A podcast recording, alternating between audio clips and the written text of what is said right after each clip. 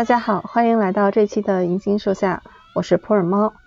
今天我们是一期，我也不知道应该怎么说我们这个系列啊。我觉得这一期既是我们的推理馆，又是在书店，因为我们今天请来了著名的推理作家石晨老师，也是目前全中国，哎，这个确定吗？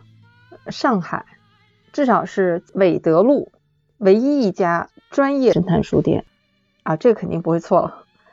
迷云馆的创始人石晨老师，啊，我现在心情有点激动。石晨老师，能不能请您介绍一下自己和您创造的这家书店？大家好，我是石晨，我是一个推理小说作者，同时呢也开了一家书店，位于上海市杨浦区纬德路四十八号，它叫迷云馆，谜是谜题的谜。云是云朵的云，加个草字头，馆就是洋馆的馆。这是一家只卖侦探推理小说的书店。嗯，大致是这样。石晨老师比较低调哈，那我还是来补充一下，石晨老师，上海作家协会会员，咪咕幻想文学优秀奖得主。总之看起来很厉害。石晨老师是。本土原创推理作家中为数不多的坚守古典本格理念的创作者之一。哎，这个有之一吗？我觉得甚至可以把之一划掉。呃，不可以划掉，不可以划掉，把划掉被骂的。保命的，保命的。因为我经常会觉得石申老师对本格的坚守，对本格的爱，这个是最打动我的。喜欢石生老师的书，就是因为很本格。我爱本哥，可以可以，我也爱本哥。沈老师一直有点好奇，就是您这家书店，因为我知道这个迷云馆其实是之前那家孤岛书店的，可以说二点零版啊。孤岛书店一看就知道是和推理和侦探有关系。孤岛嘛，就是推理小说特别著名的一种，我们也可以说是轨迹的模式啊。孤岛啊，暴风雪山庄这种模式，它本身就是阿加莎克里斯蒂的《孤岛奇案》那本书，就是无人生还那本书。但是这个迷云馆，就当时您给书店起名字的时候是怎么想的？其实你刚才说孤岛书店，它一看就是推理书店嘛，这可能是因为你是个推理迷的关系，因为不只有一个人来到孤岛书店来说，哎，老板。就你很喜欢看那本《岛上书店》啊，就有一本畅销书叫做《岛上书店》，它里面有一句话，一句话好像说每个人都是一个孤岛，好像是类似于这种名句，你知道吧？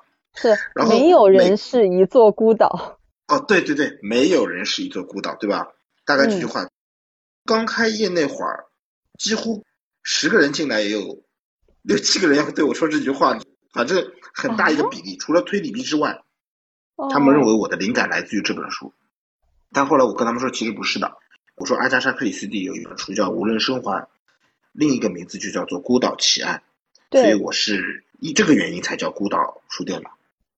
我最早就是读阿加莎的作品，第一本就是这本《孤岛奇案》，它最早的译名就叫《孤岛奇案》，后来才翻成《无人生还》。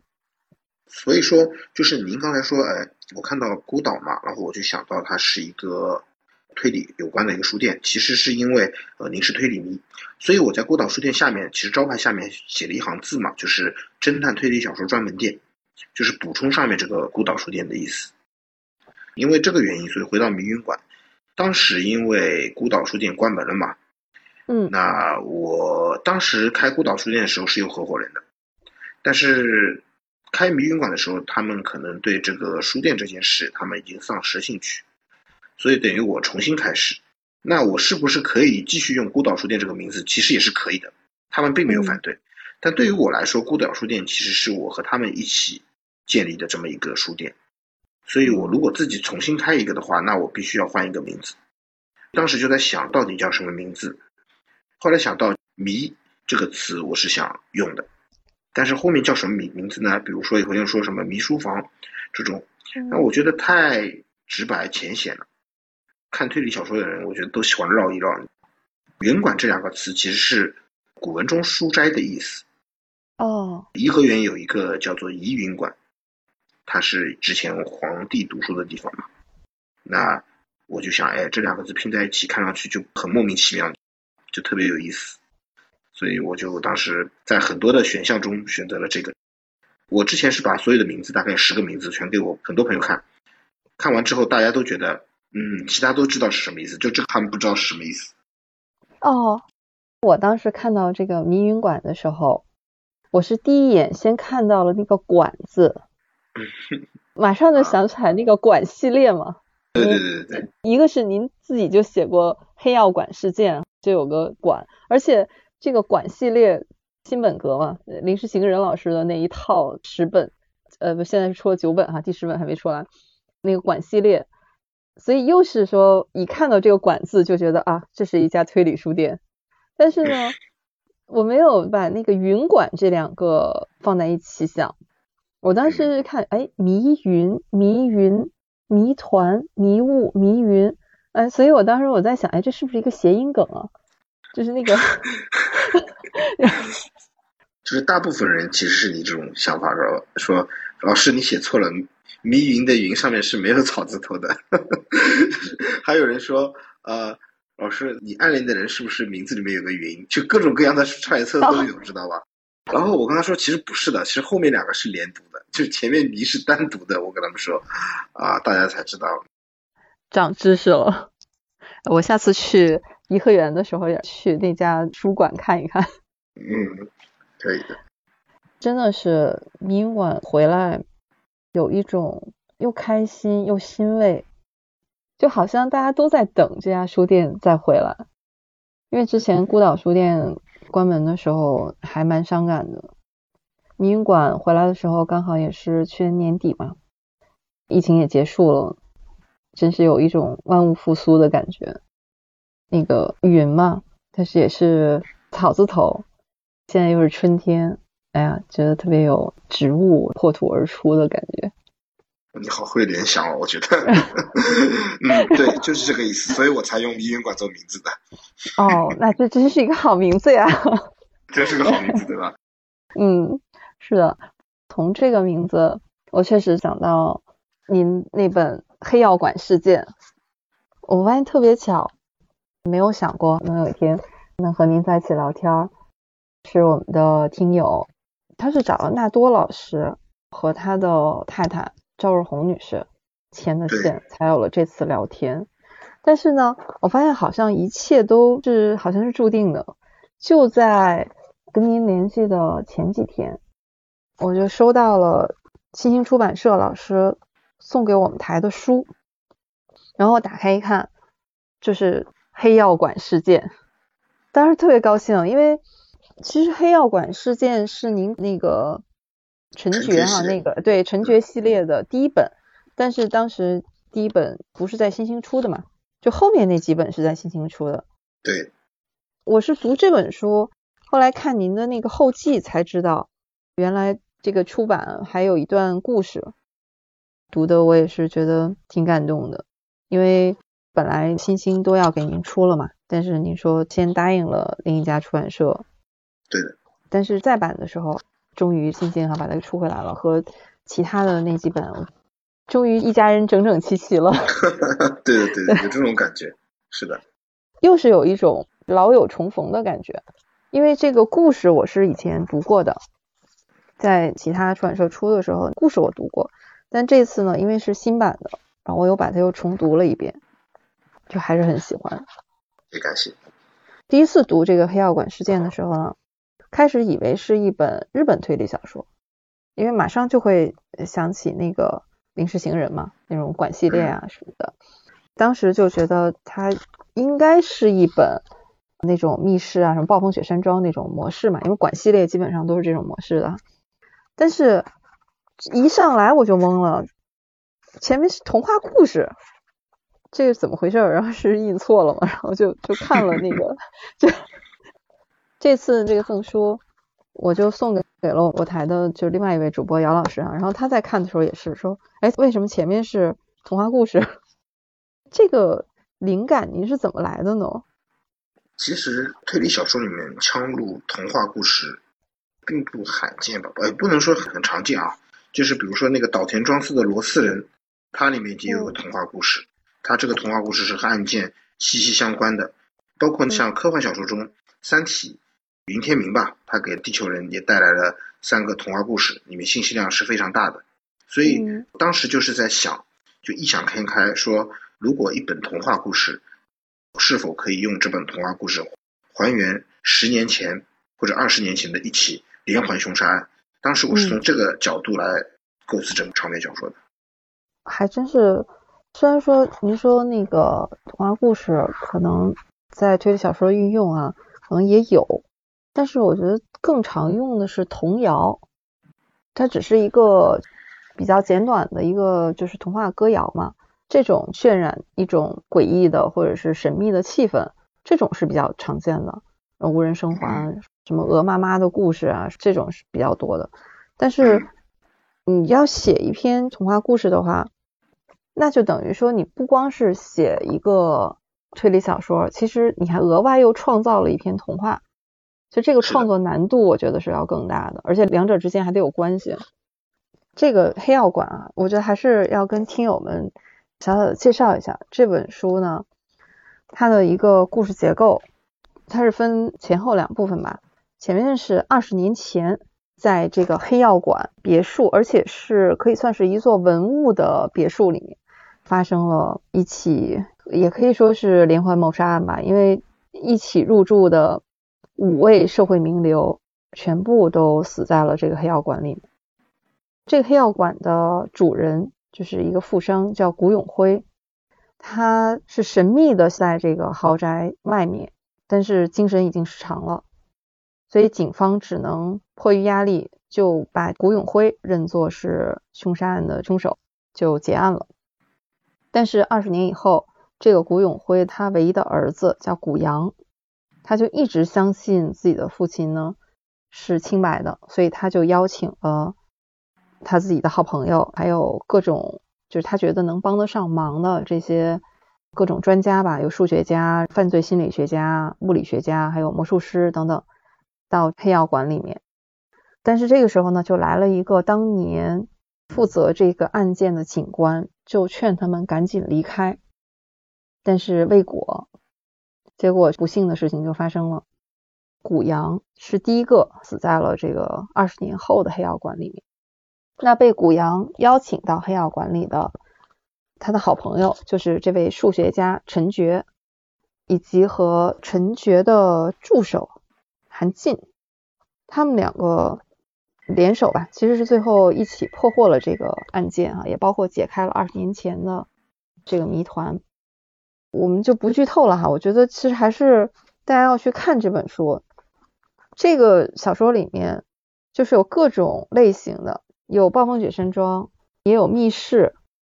你如果是看到后面的话，其实也是有一些些不能叫社会派吧，但也是有一些去刻画案件这些人物的内心心理的这样的描写。总之就是这本书很流畅，你读下来就会放不下。就很想一口气读完，就这样的感觉。而且数学家陈觉呢，这本书是他第一次登场。后面我觉得石晨老师是为他打造了一个宇宙啊，到现在已经有五本书了。啊，对对对，有五本左右，差不多。现在这五本都在新星，都能一起买到。我发现一个特别有意思的事儿，沈老师。嗯嗯。按在新星出版的顺序啊。第一本其实是这个系列的第二部，叫《禁欲岛事件》。禁欲岛。禁欲岛事件呢，在最后一页哈，就是封底上，它都会有一个午夜文库，它会给你写，就是你是收录在哪一个系列里面。禁欲岛事件呢，还是收录在午夜文库的原创系列？原创系列就是咱们本土的，就国推的作品系列里。嗯。但是到了今年，您这个。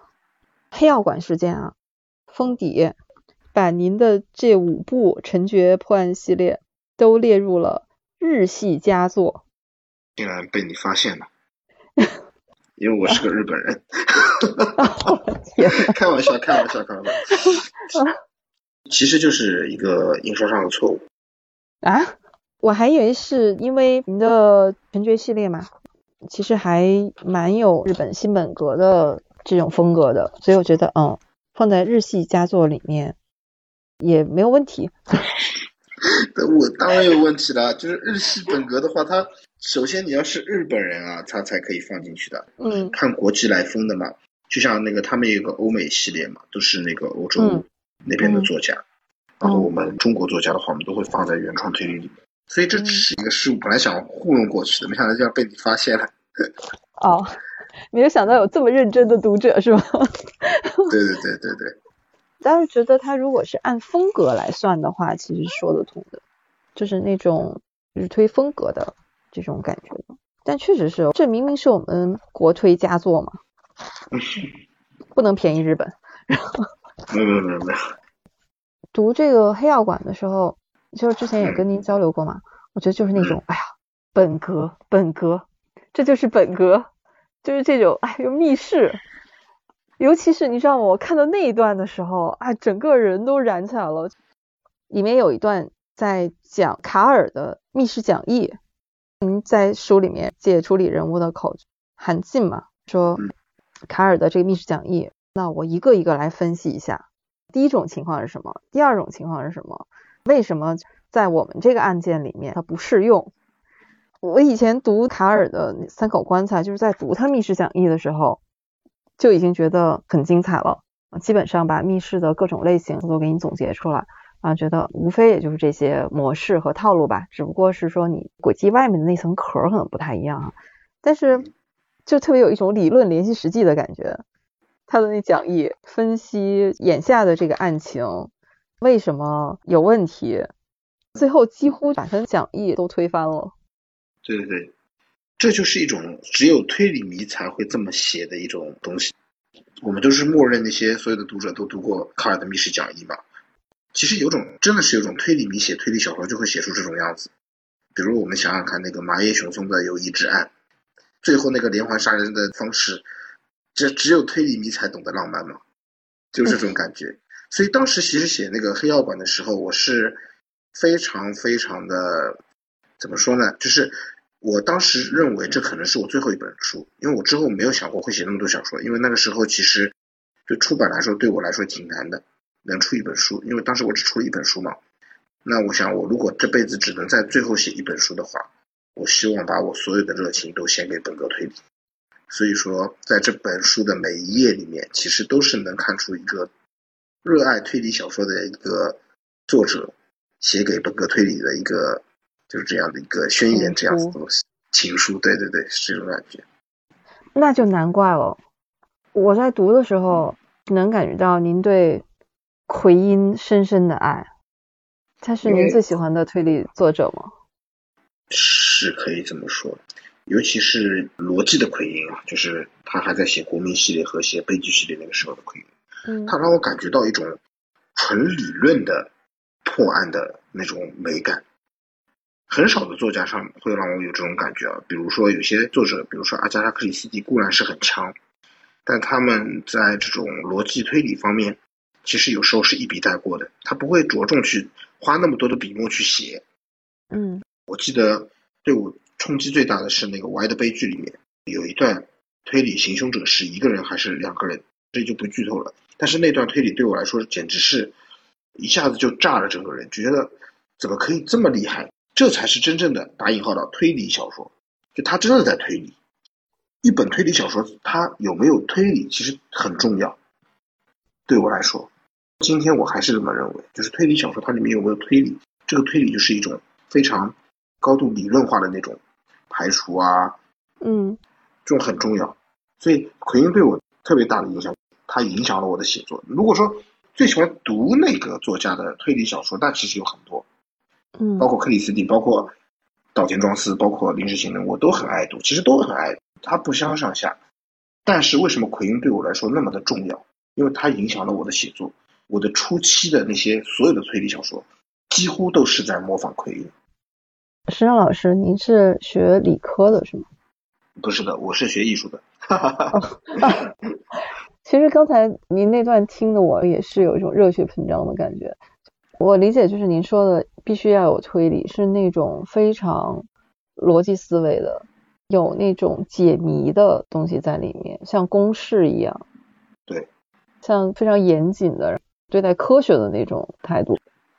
推理小说其实分两种，在那个范成永三他有一本叫做《安利里奎因论》，他那本书里面嘛，就是他是个评论集，他专门评论奎因的。奎因真正厉害在哪里？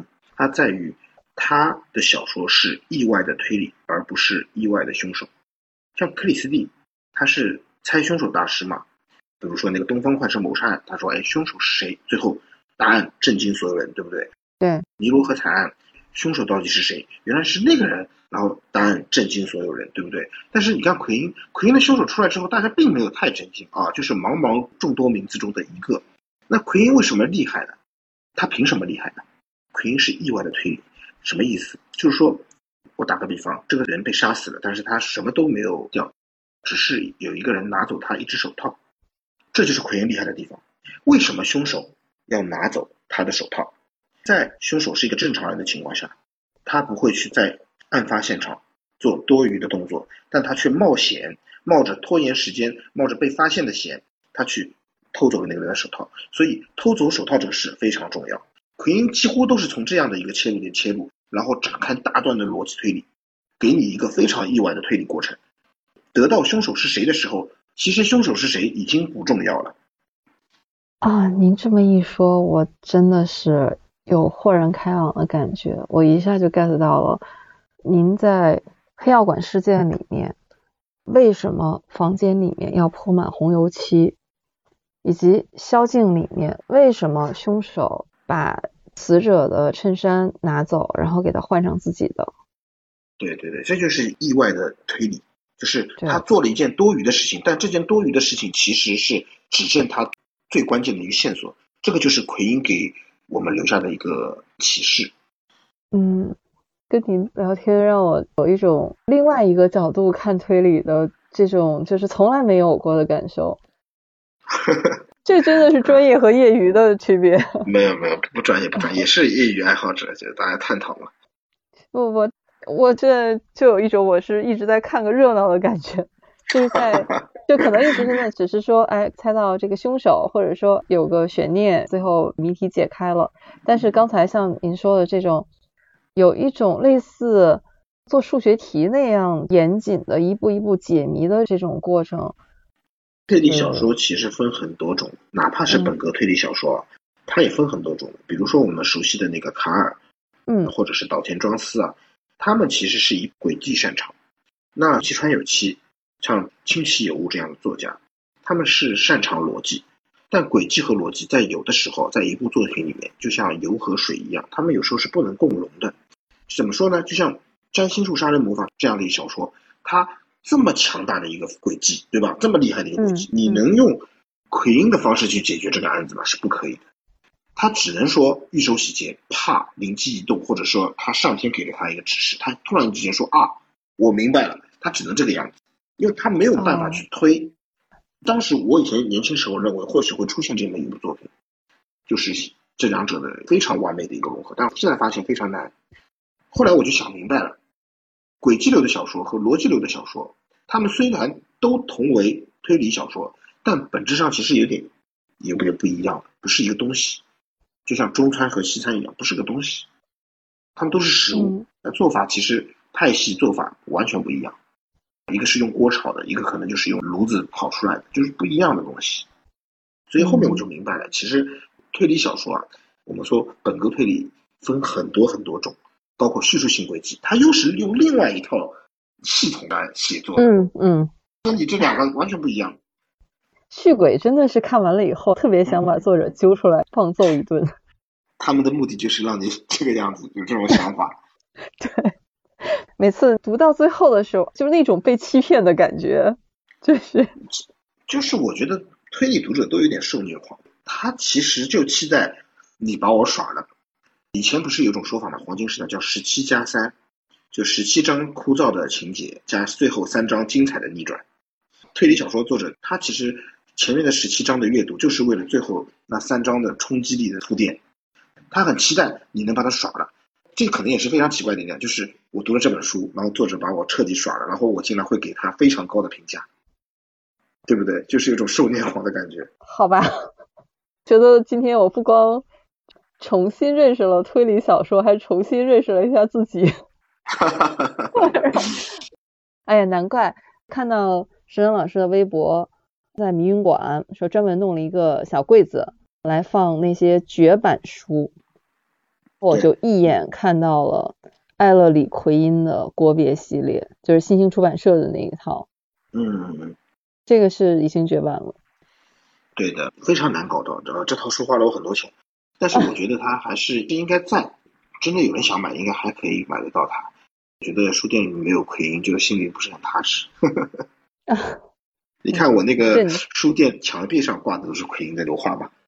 嗯，你知道我现在就有一种冲动，我觉得我今天晚上就要重读一下奎因的作品，重新认识奎因，对吧？对，是的。不管是在黄金三大家，还是在整个推理小说史上的作家里面，奎因知道他很重要，所以他的小说。国别系列 X Y Z 我也都读，但是好像没有那么就像您这种这么热爱的感觉，应该还是我没有读到它真正的精髓。呃，其实也不是，因为我和您可能还有一点差别，就是其实我一直在试图的去写侦探小说。那你在创作的过程中，肯定是会反复去思考这个东西，它到底是个什么东西，怎么去写，怎么去呃让读者喜欢。怎么去把这个故事给完善？在这个过程当中，你们的角度会发生不一样的变化。假设说，如果我以读者的话，那我可能纯粹只是欣赏这个小说给我带来的娱乐的快感。读推理小说也是一种消遣嘛，作为一个读者来说。但是你身份发生变化，你成为一个创作者的时候，那你被迫让你进行一些更多的思考。我觉得只是这样而已。嗯，那这么说起来的话，石山老师对写推理小说这件事情，也还是带着有一种创作者的使命感。我其实不太敢说使命感，就是我觉得这个字有点太大了。我其实没有这个能力，我的写作能力啊，我的天赋啊都不高，所以我其实是一个比较怎么说呢？只是因为热爱而已。但是因为这个热爱，所以让我更加花更多的心思去思考。就是什么是推理小说？比如说，近期我思考最多的就是什么是中国推理小说，这个其实很重要。这其实和我那个开书店也有点关系。呃，我可以跟你讲个故事。哦。就是之前在开孤岛书店的时候，有一位女士来书店，她其实并不知道我是写推理小说的，她只知道我是个书店的店主。她说：“老板，你有没有什么好的推理小说给我推荐一下？”我就跟她说：“我说您喜欢看哪种推理小说吗？”他说：“我喜欢看日本推理小说，写的真的是好。”那我说：“国内的推理您看不看？”他说：“中国人写的东西啊，我不看的。”后来这句话其实让我感到，因为我其实，当然我不能在他面前表现出不开心，因为这样就露馅了嘛。然后，但是后来事后我就在回想这个事情，说为什么会这个样子？其中很大的一个原因就是我们太像日本了，有时候。我们在写侦探小说的时候，受到日系推理的影响太大了，对不对？那这种影响是潜移默化，我们自己没有感觉到。那你学他的话，你永远是超越不了他的。正如那位女士说的，既然你们在学日本，那我何尝不直接看日本的推理小说呢？为什么还要看你们这种模仿的作品呢？模仿的习作呢？在网上也听到过一些言论啊，说既然已经有日本推理，那为什么要有中国推理？没有也无所谓嘛。日本推理小说那么多，已经够我们可以看了。那可不可以这么说？抛去所有的其他元素，我就想到一个事情，就是说，不同的文化土壤其实是出来不同的文艺作品的。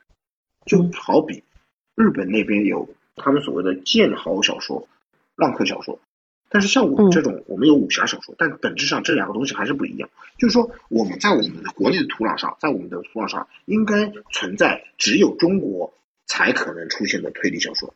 这个只有在中国才可能出现的推理小说。并不仅仅说什么，只是我把背景放在古代，或者是我把背景放在哪里，它就是一个中国化的推理小说。在这一点上，其实社会派有先天的优势，因为社会派它不依赖任何传承，它自行开花结果。我打个比方，比如像金晨老师的《长夜难明》。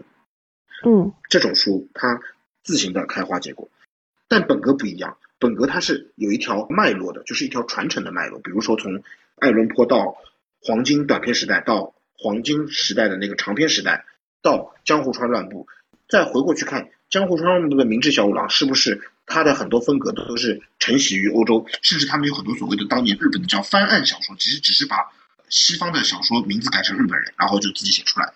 影子杀人也是翻案小说。本格推理它其实是比较受限的，很容易就有之前前辈的影子，所以在这个上面怎么办？就是我们怎么去做一些改变？这个是我就是近期一直在想的一个事情，这也是为什么我会去写那个民国三部曲。嗯，其实刚才您说的信息量特别大啊。我第一次看到《侦探往事》的时候，其实就是您民国三部曲的第一部，但当时我不知道。有三部曲啊，反正就是读了这一本，翻开题记这一句，真的我一点不夸张，就这一句话，我盯着它看了好几秒钟。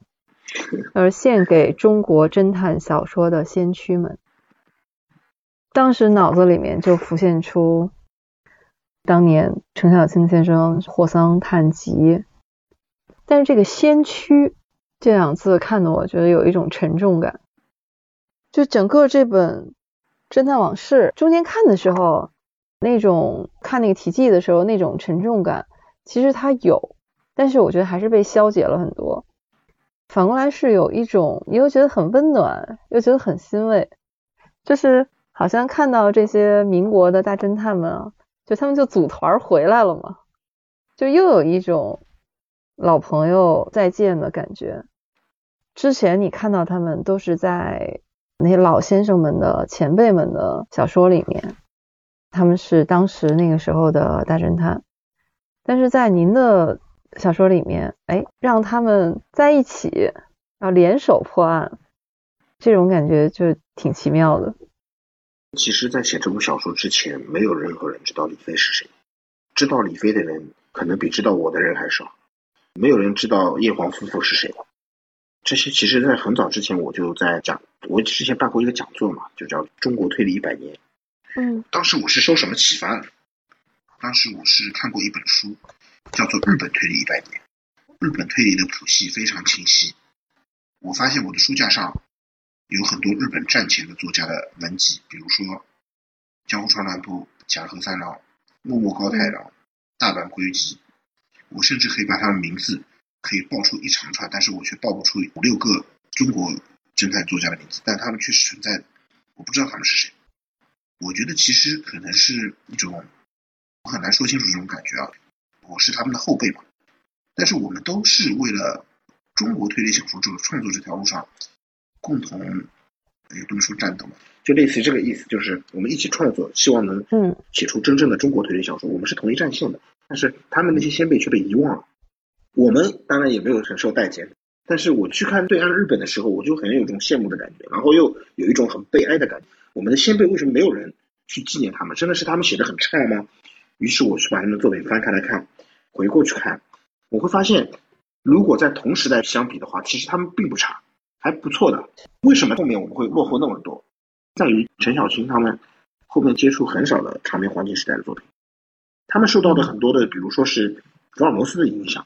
是短篇黄金时代一些影响，长篇黄金时代他们也看，但是量很少。那我就有一个猜想或者是一个想法：如果说当年没有那么多外在的因素，而让陈小青先生、孙了红先生他们接触到了这么大量的欧美黄金时代，就跟他们接触到的相当于江户川乱步他们接触到的信息量一样多的话，他们会创造出怎么样的推理小说？这就是我想写民国三部曲的一个初衷。我在读完《侦探往事》啊，《侦探往事》里面上下部嘛，呃，也可以说是两个故事，就是在最后有一个民国侦探小档案，嗯，这个资料太好了，我自己还是挺喜欢去了解一些推理小说史的，但是呢，就是这种专注也是比较少的，基本上你要去那些，比如说。中国通俗小说史，或者是中国这种通俗文学讲义里面，它可能会有一些章节提到当年的这些侦探小说。但是像您这本《侦探往事》后面，专门把当年的这些侦探们，从这些侦探的角度，他们是哪些作家创造的，他们的特点啊，他们的事迹，我觉得哪怕就是为了最后的这一份档案。你去买这本书来读都是值得的。这个其实要感谢战玉斌老师的无偿提供，因为战玉斌老师他是研究民国文学的，清末民初的那些文学家的，很多当时推理作家的一些资料，其实我也是有向他了解的。所以说这里还是要感谢他，提供了很多资料给我。感谢詹宇斌老师啊，他是我们东北人，黑龙江哈尔滨人。然后。然后就是刚才您说的也是啊，其实我们国内有好多人在写日本推理小说史，其实写了好多，是我们中国人写日本推理小说史，但是我们中国人却从来没有写过中国推理小说史。我们之前有哪些作家是写侦探小说，我们都不知道。所以这个其实我觉得很奇怪的一个地方。我其实到现在也没有太想明白为什么会这个样子。很荣幸啊，就是我一个朋友，就是华斯比，嗯，曾经受到我的启发，他觉得要去。收集一些，比如说那个关于民国侦探小说，我们中国侦探小说草创时期的一些资料，所以他现在也收藏了很多这方面的书，自己也写了一些文章。我相信他为首将我们整理我们自己推理文学史的人会越来越多，包括像现在是有华斯比和战玉斌是比较在前线的做这些事情。我觉得这个对我推理小说迷吧，还有对我们所谓创作推理小说的后辈来说，也是很有意义的事情。太好了，我还记得我第一次读到陈小青先生的书，最早是因为有影视剧吧，他特别有名的那个午后的归宿，嗯，那一篇当时拍成了电影还是电视剧啊，反正是看到了，呃就觉得特别好，尤其是它里面有好多小细节嘛，当时就记住了霍桑，就去找，那会儿书店里没有卖的，都是去图书馆去找。然后读了好多他的书，一直到现在，我不知道后来有没有再版。反正我那一《霍桑探案集》吧，是后来工作以后去孔网上买了一套，就觉得也不是为了藏书，但好像就是一个心愿，然后买了一套。嗯，今年其实我们因为也在做推理馆这个节目嘛，我们还说过说，哎，要对国推做一些梳理。还想回头也聊一聊这些，就是那个时代，用您的话说啊，中国侦探小说的先驱们，他们的书。这里面啊，要画个重点，就是石晨老师的民国三部曲第二部《侠盗的遗产》要预售了，是已经预售了吗？对，已经在预售了。嗯。哦，那大家赶紧啊，买买买啊，买起来。啊，感谢感谢老师，感谢老师打广告。这个完全是自来水，因为读过第一部《侦探往事》嘛，当时不知道会出第二部嘛，那说这肯定是要继续读的。第一部《侦探往事》也特别推荐，里面把这个推理小说的现场呢放到了上世纪的三十年代，就是那个时候的上海也是魔都啊，就各方势力群魔乱舞。有上海滩的几位富豪都突然间离奇身亡了，他们那个死亡的现场看起来啊都很像密室。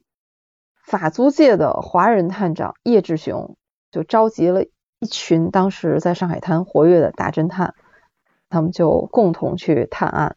这个里面呢还不光是探案那么简单，因为当时在上海的各方势力啊很复杂，他们怎么样在举步维艰的一种环境下。最后破获了案子，当然你也会感受到那个时代啊有很多深深的无奈。感觉这部也是我特别推荐的。反正我觉得石山老师的书，一个是很喜欢，另外你别看石山老师刚才讲了好多啊，什么就是像理工科一样那么严谨的这种又逻辑流，然后又是像公式一样那么严谨的推导，但是你读的时候不会有感觉的，你觉得就是非常流畅，然后。推理小说嘛，有的时候就像您说的，有的可能轨迹设计啊，包括一些可能是水平比较高的啊，但是就这个文笔上面，就有的那个小说，你真的薅着头发在看。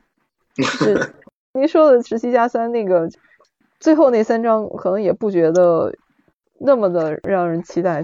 对，对我来说啊，我觉得我跟你一样，我有些读那些推理小说太煎熬了。我始终认为读推理小说是一个放松，是一个消遣的事情。所以我在写推理小说的时候，也时刻都在提醒自己，一定要让读者读得有趣，让整个过程变得惊险刺激、吸引人。因为我并不是在写什么文学巨著，我也没有太多的思想性。既然你的小说里面没有那么深刻的思想和表达的一些东西的话，我们所谓的文学性的东西的话，那你何必写的那么枯燥呢？当然，也可能是有一些作者他可能在写故事上面没有那么有天赋啊。他可能只能用不停的对话来堆积情节，这在日本推理小说里面很常见的，所谓的叫灌水。但我其实是反对灌水的。作为一个作家，你没东西写就少写一点，然后节约一点读者的时间。你有东西写再多写一点。我现在的小说大部分都是以一些情节来推动故事，而不是用大段的无意义的对话来推动故事。因为我自己也是受害者。其实我觉得沈老师当然也是比较谦虚的哈。说到。推理小说思想性的一部分吧。刚才我们聊到那两本啊，我觉得都是比较有代表性的。黑药馆呢，其实是这种对本格的爱；侦探往事呢，是对我们中国推理小说史的一份致敬。那去年沈老师的这本《宵禁》，是让我读到这种对人性和社会问题的思考。里面有很多读了以后，除了过程当中啊扣人心弦，一直在想，哎，这三个老人他们相约去替天行道哈，去替一个受儿子虐待的阿姨替他解脱，就是把他作恶的那个儿子杀掉，是一个侠义之举。但三个老人啊，他们能成功吗？他们做了以后会不会被发现呢？等待他们的命运是什么？而这个时候，他们又收到了一封。等于是勒索信，要求他们三个人呢再去杀一个人，他不告发他们。结果等到他们终于进到那个他们要求被杀的那个人是一个养老院的院长嘛，也是一个人们口中啊口口传颂的一个大善人。他们到院长办公室以后，发现这个院长已经被杀了，就这么一个悬念迭起的故事。但是其实读完了以后，你会有深深的触动。这个里面对于本身老人的很多境遇，以及围绕着这个老年人吧，会衍生出来的一系列的骗局。所以我还挺想请教一下石晨老师，您是怎么会想到创作这么一本小说呢？用老人来做主角？他们其实算不算老人，我不知道，应该算吧，六十五岁左右吧。疫情期间，我爸的一个朋友，他一直是一个比较好魂斗勇的一个人。他年轻时候就这样。他年纪大了，在朋友圈微信里面转到一个打架的事情，又看到他了。这件事就让我想啊，就像他们这些人体力下降，只是身体衰老，嗯，他们还是他们。包括我小说中的那些恋爱嘛，就是老年人之间的恋爱。很多年轻人会觉得年纪这么大了，你们还恋爱，羞不羞人啊？他们只是身体老了而已，他们其实没有变，他们还是那个自己。就像我和你，我今年是三十五岁嘛，但是我感觉大学毕业就是在昨天。嗯嗯，我没有想会时间会变那么快，有可能一眨眼之后我就会步入六十岁。但我相信我的感受和现在应该不会有太大的改变。嗯，还是热爱着本格。对，但是但是所有的人都会对老人有一种奇怪的一些想法。作家木心说过一句话嘛，他说年轻时候看到老人走得很慢很慢，一直觉得这个老头在装，怎么可能走那么慢？等他自己老了，他也知道那个老头没有在装，真的是走不快。哦，对对对，这个也是书里面我读完了以后特别扎心的一句，那就是说这个是许树胜对警官说的嘛。我想说的就是说。我们应该适当的去理解这些老人，就是和我们其实是一样的，就是我们对他们有一些年轻人对老人的一些看法，只是我们认为的那样，但是他们的困境、他们的苦恼、他们的很多事情是我们无法理解的。怎么说呢？就是一刀切开，把横切面给大家看。他的女儿是这样想的，他是这样想，他儿子是这样想，他是这样想，大家都有误会，大家都有不解，但其实大家都是普通人，年龄不能改变任何事情的。我还记得萧敬就去年上市的时候嘛，你还在微博里大声疾呼说，现在写推理小说的年轻作者不要再写本格了，去 写社会派啊！这就被你看到了啊！所以为什么我就一直觉得说，哎呀，石生老师真是不去说脱口秀，真是可惜了。我一直会胡言乱语，所以你不要太在意。有些我是在微博上面开玩笑，大家想写还是可以去写的。不过有一句话倒是真的，真心奉劝一些想将推理小说快速影视化的年轻作者，就不要写本格推理，因为这个东西太难了。本格推理影视化是很难的，但是相对来说，社会派的话会好一点。嗯，代入感都会比较强。对，而且社会派通常故事性会比本格推理好。嗯，因为社会派大家会对推理的那部分就没有那么，就它还是悬念以及那些社会问题嘛。对对对对对。这点其实您无意当中是帮到了年轻的推理创作者的。希望能帮到他们。我们的听友里面真的是有一位也是。由爱好变成写作者的一位朋友，他是读完了阿加莎所有的作品啊，就八十多部，其他的推理他也读哈也看，就是喜欢。他从去年开始呢，就开始自己创作了。嗯，已经是有一部作品推理杂志，就现在他没有纸质了嘛，都是电子版的哈。推理杂志已经发表了。啊，那很厉害。就那天我看到您微博上那一段。劝年轻推理作者的那段，就是啊，要去写社会派，啊然后我就把那个截图发给了这位朋友，这位朋友若有所思，说嗯，我要认真思考一下。我其实是特别认同您，就是萧敬上市的时候哈，您在微博上发的，就是说这个呢是您第一次真正意义上尝试创作社会派的推理小说。嗯。您是写了一个本格推理和社会派推理的这两个派别，他们当然是有各自的侧重点，就是社会派呢，肯定是他会更注重人性啊，更注重社会问题，但是呢，社会派也绝对不是说没有推理，嗯，而且您当时举了一个例子，即便是社会派的开山祖师松本清张，在他的成名作《点与线》里面。也是有精彩的时刻表轨迹的。您是不是在读我微博？对，是的，我特地把您的这个微博，然后拷下来，粘到了我的大纲稿子里面。好吧，现在删已经来不及了。那会儿读到您这条微博的时候啊，就觉得真的说到我心里去了。嗯，不管是什么派别。但既然是推理小说，那推理小说最核心的还是轨迹呀，还是这个轨迹设计和这种情节的悬疑。对啊，至少你要让读者在最后因为推理而大吃一惊。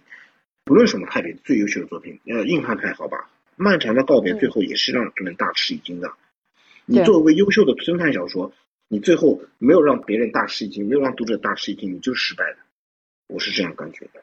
对，其实也不是今天跟您这么说，因为我们之前那个推理馆里面，我们也聊到过这种社会派作品的时候，就是跟您遥相呼应了一下。社会派作品它当然是要去刻画描写呃人性啊社会问题。如果您只是写社会问题的话，那我们有很多社会小说、现实主义的文学作品。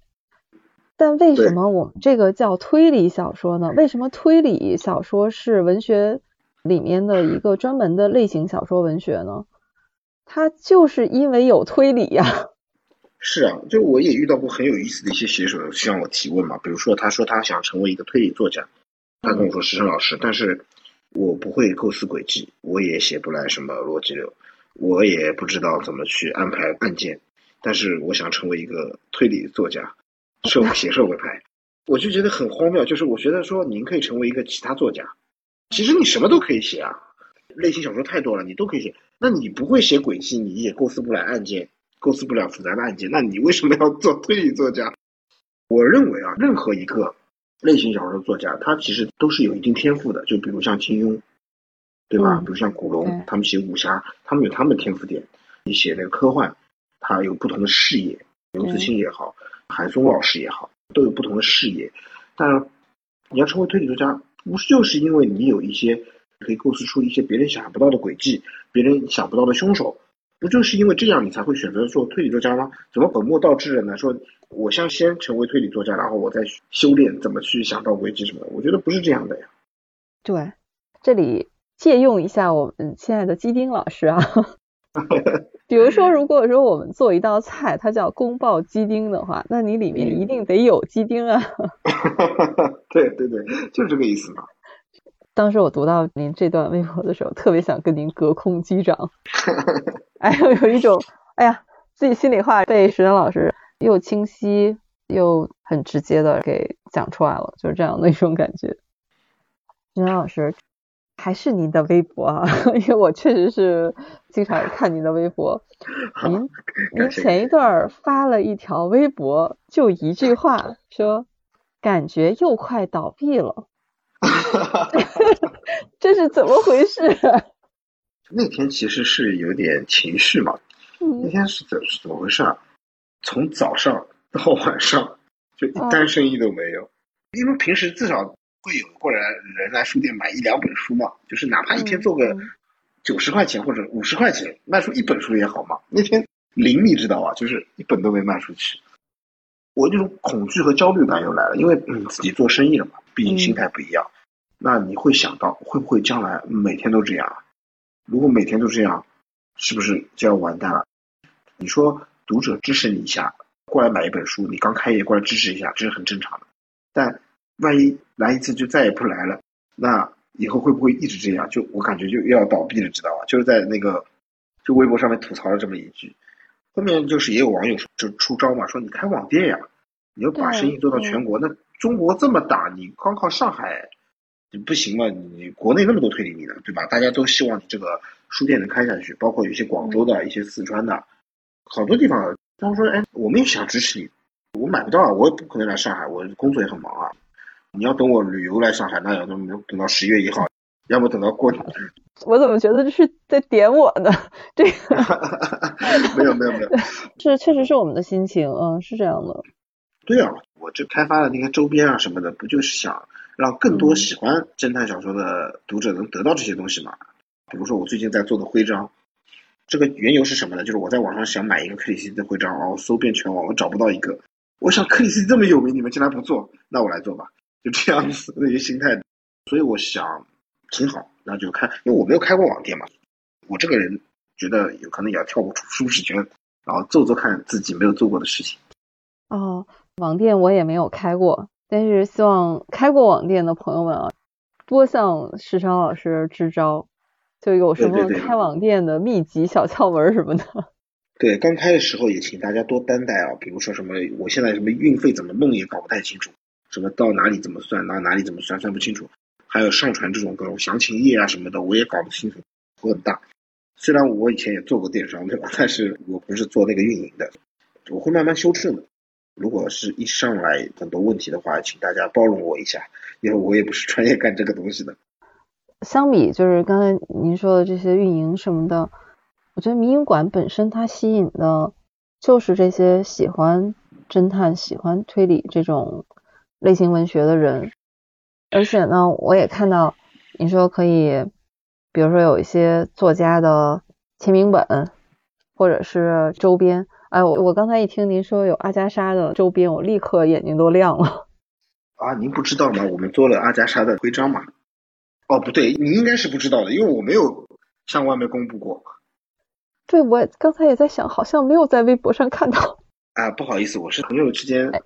哎，这这个 朋友们请注意啊，尤其上海的朋友们，我们这个播客啊，可能就是抢先公布了石晨老师的没有没有没有，过两天侦。探推理周边产品发布计划。呃，对对对对，反正嗯，嗯这两天会会上架。呃，不过我当时看到有盲盒嘛，侦探小说的盲盒已经出来了。啊，对对，你这个盲盒我是经过深思熟虑，因为我在想啊，就是比如说呃，有些读者真的是他也不知道买什么书，盲盒本来就和推理悬疑，我觉得有点，因为它都是一种未知嘛，在未知中偶遇精彩的感觉。而且我如果在网店上面卖书的话，其实我并不是特别有竞争力。所以卖盲盒的话，我可以赠送一点周边在盒子里面，包括我可以替大家来搭配一些书，就是这些书肯定是会便宜一点的，相比你单独买书的话。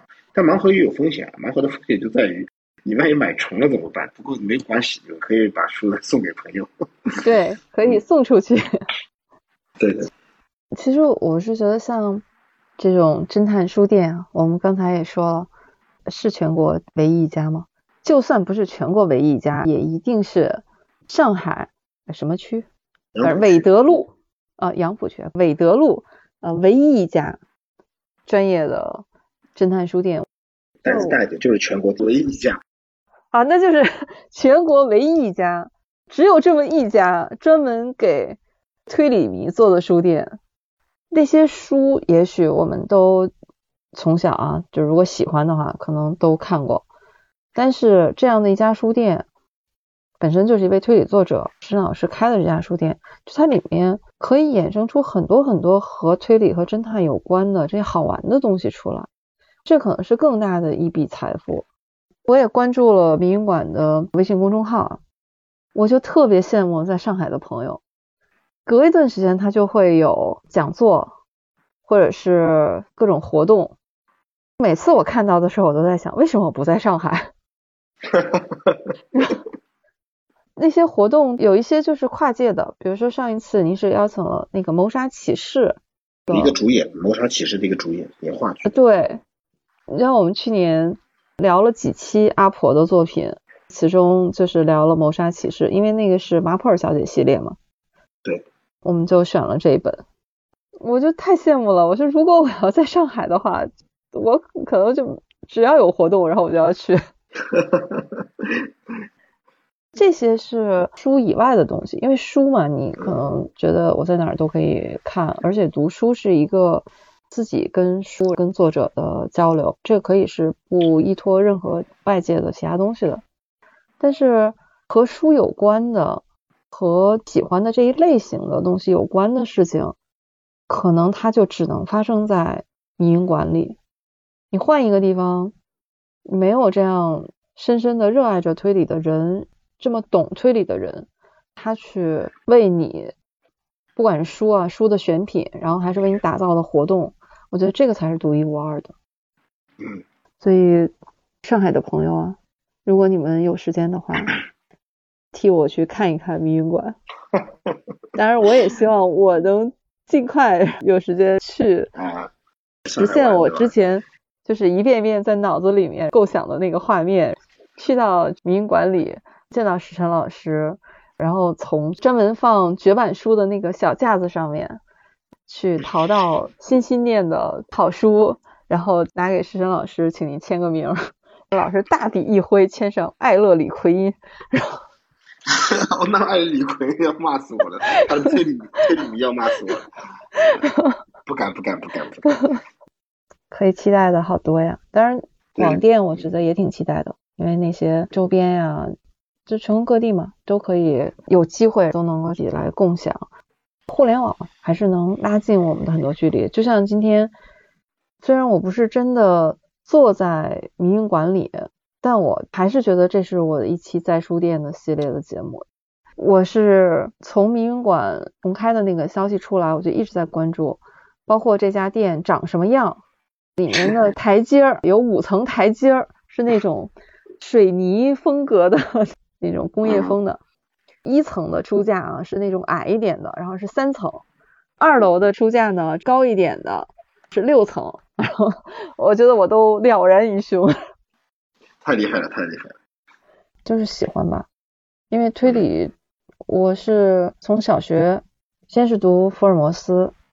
福尔摩斯还不是让我爱上推理的，真正爱上推理真的是阿加莎，那个孤岛奇案，有一种就打开另外一个世界的感觉。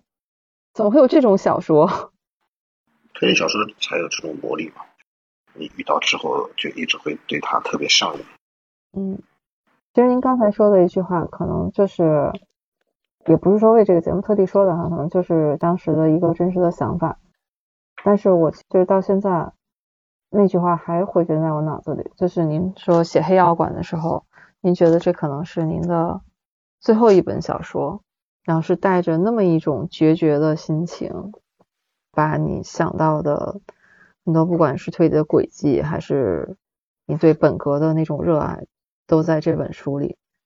这种力量真的是只有热爱才可能有的，很震动。我觉得石生老师您真的很适合做播客哎。啊？为什么？大家经常说播客最打动人的其实就是真诚。我觉得石生老师真的是一个特别真诚的人，因为我是没有这个预期说跟您完全不认识，现在还是连线的哈，在线聊天，就这样的交流。您能这样的敞开心扉说您当时创作的这种心路，我真的是又震惊又感动。哎，我们都是推理迷嘛，就是有一些只有推理迷之间会懂的。对啊，我这些话说给我生活中的朋友听，他们也不要听啊。啊，是这样的吗？您生活当中喜欢推理的朋友多吗？不多啊，我身边其实没有什么人可以聊推理的。身边很多朋友其实就是我一些，比如说从小到大同学也好，然后是因为一些其他，比如说踢球认识的朋友也好，或者是工作认识的朋友也好，就是喜欢推理小说很少。他们对我写作的东西，他们也没有太大的兴趣。所以说，你真的要聊推理的话，我肯定还是要和推理圈的一些朋友、读推理的一些读者啊之类的去聊。啊，感觉有些话只有我们能听得懂，就是也只有你们能听得懂这种感觉。我明白。有的时候那种，比如说之前有一期节目，是聊海史密斯，天才雷普利。当时出版社的编辑老师就跟我说：“哎，海史密斯的书卖的不是很好。”我当时我都觉得不可思议。我说：“海史密斯啊，这是不管是在推理小说史，或者说犯罪小说这种类型文学里面吧，那是一个多如雷贯耳的名字。他的小说怎么可以卖的不好？”包括有一些我们觉得推理史上啊，就可能是史上有地位吧，他可能在那个时期或者是某一个，反正总之是做出了一些贡献的人。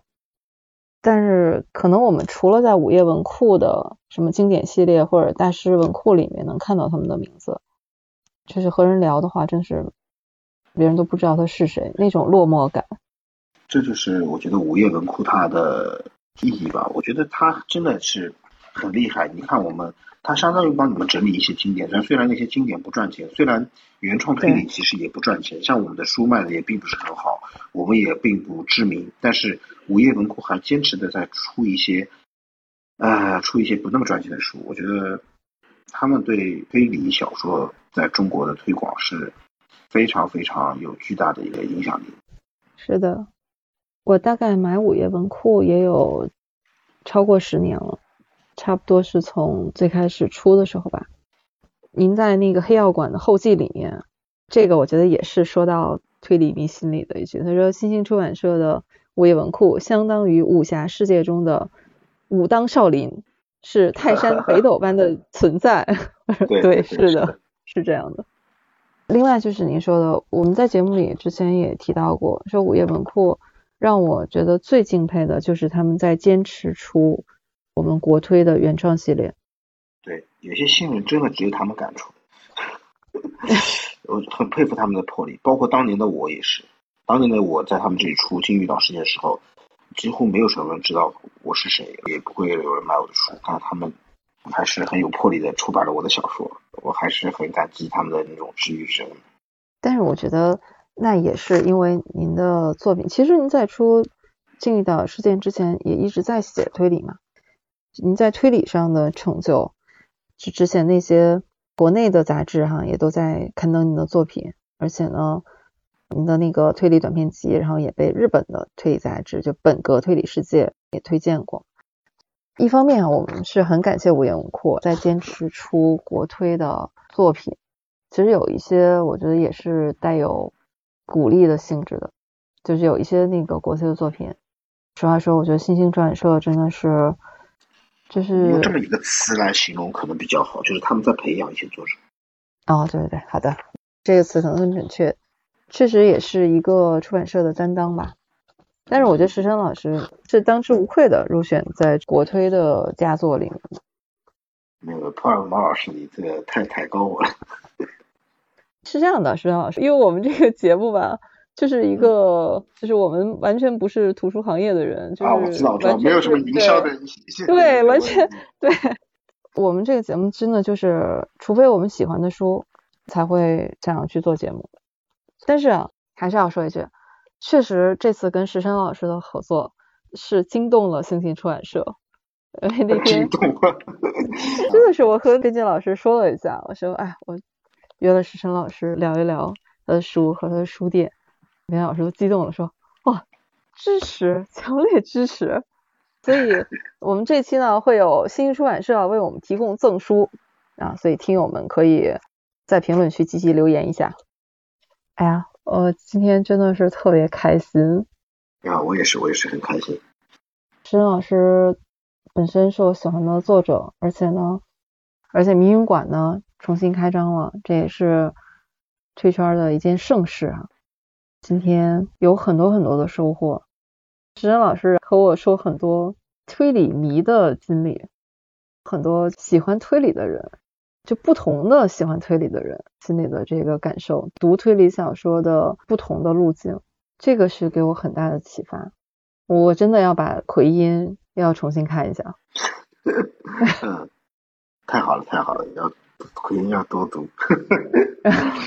嗯，对，可能是因为也聊了这么长时间啊，忽然这个好像石老师给了我勇气，就是我能不能也斗胆，就是以后石老师如果。愿意的话，就是您有兴趣的时候哈，也欢迎您常来。啊，没有问题，可以啊，可以。就是聊推理这件事情，真的是很快乐。是的，是的，是的，是。今天聊得很开心。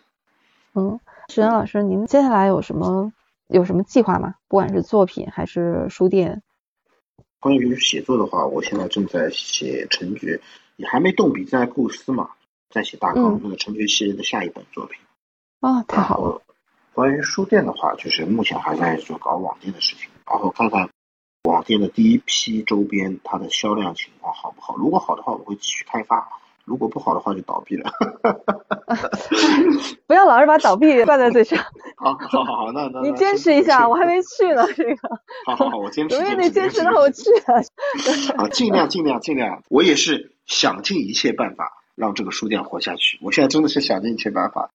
我宁愿拿稿费去补呃补贴这个书店的，所以大家如果愿意帮助书店的话，也可以买我的书。对，我觉得石川老师的书就是入坑不亏。感谢感谢感谢。黑药馆里面，觉得您后记里面写的特别好。黑药馆到今年再版，刚好是七年了嘛。对。七年基本上就是一个全新的人了。所以当时也不会去改这本书，也是这个原因。我觉得当时的我还是蛮努力。对，我是觉得一遍一遍的修订自己原来的作品是一件很可怕的事情。就像金庸先生最后的那个修订，可能从他自己来看尽善尽美，但是从读者来看的话，真的就已经不是原来的那个味道了。想想我在修改这个作品的时候，当年的我在那里提出反对的意见。说你这个老东西，你懂什么？懂那种一腔热血的、一口气写完的那种感觉吧？这种东西的整体性。其实我今天听您讲完了以后，我就会觉得，哦，难怪我当时读的时候，里面有好多地方是让我有那种热血的感觉。当时，哎呀，年轻不懂事，不是很了解女孩子到底怎么想。我觉得。可能每个人擅长的不太一样，我可能也不是特别擅长塑造一些女性的角色。没事，我们还是把这个任务交给基金老师吧。啊，基金老师也不行。总之今天真的是很开心。总之我特别期待，一个是期待真的能去到上海，坐在迷云馆里面和石山老师聊天。啊，那我也很期待。也期待石山老师的新书。这本《黑药馆》啊，现在是已经出来了啊，大家可以关注一下。还有沈老师去年的呃第一本社会派的作品《宵禁》，以及民国三部曲的第二部啊，已经在预售了。重点画在这里啊，大家抓紧。不然一不留神又绝版了啊。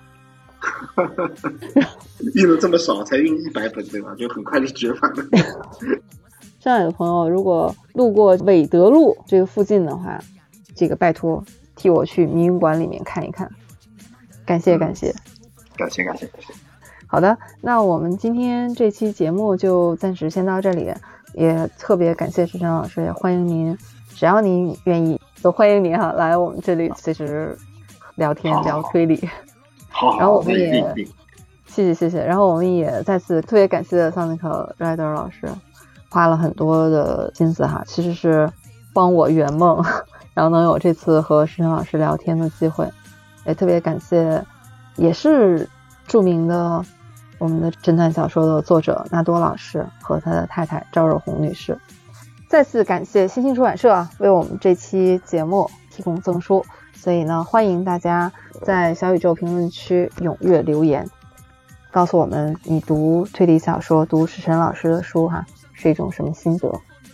感谢石晨老师，感谢大家，拜拜。感谢大家，感谢大家，拜拜，拜拜。我骨子里像有着老的西瓜，西瓜，只用了魔法的花。逮过来这个小姑娘，她穿的真的奇葩，没有想到掏出棒子就来一句魔仙巴啦啦童话。每个城市呢，侪拥有自家的童话故事，所以请㑚不要忘记，啊，不要出去。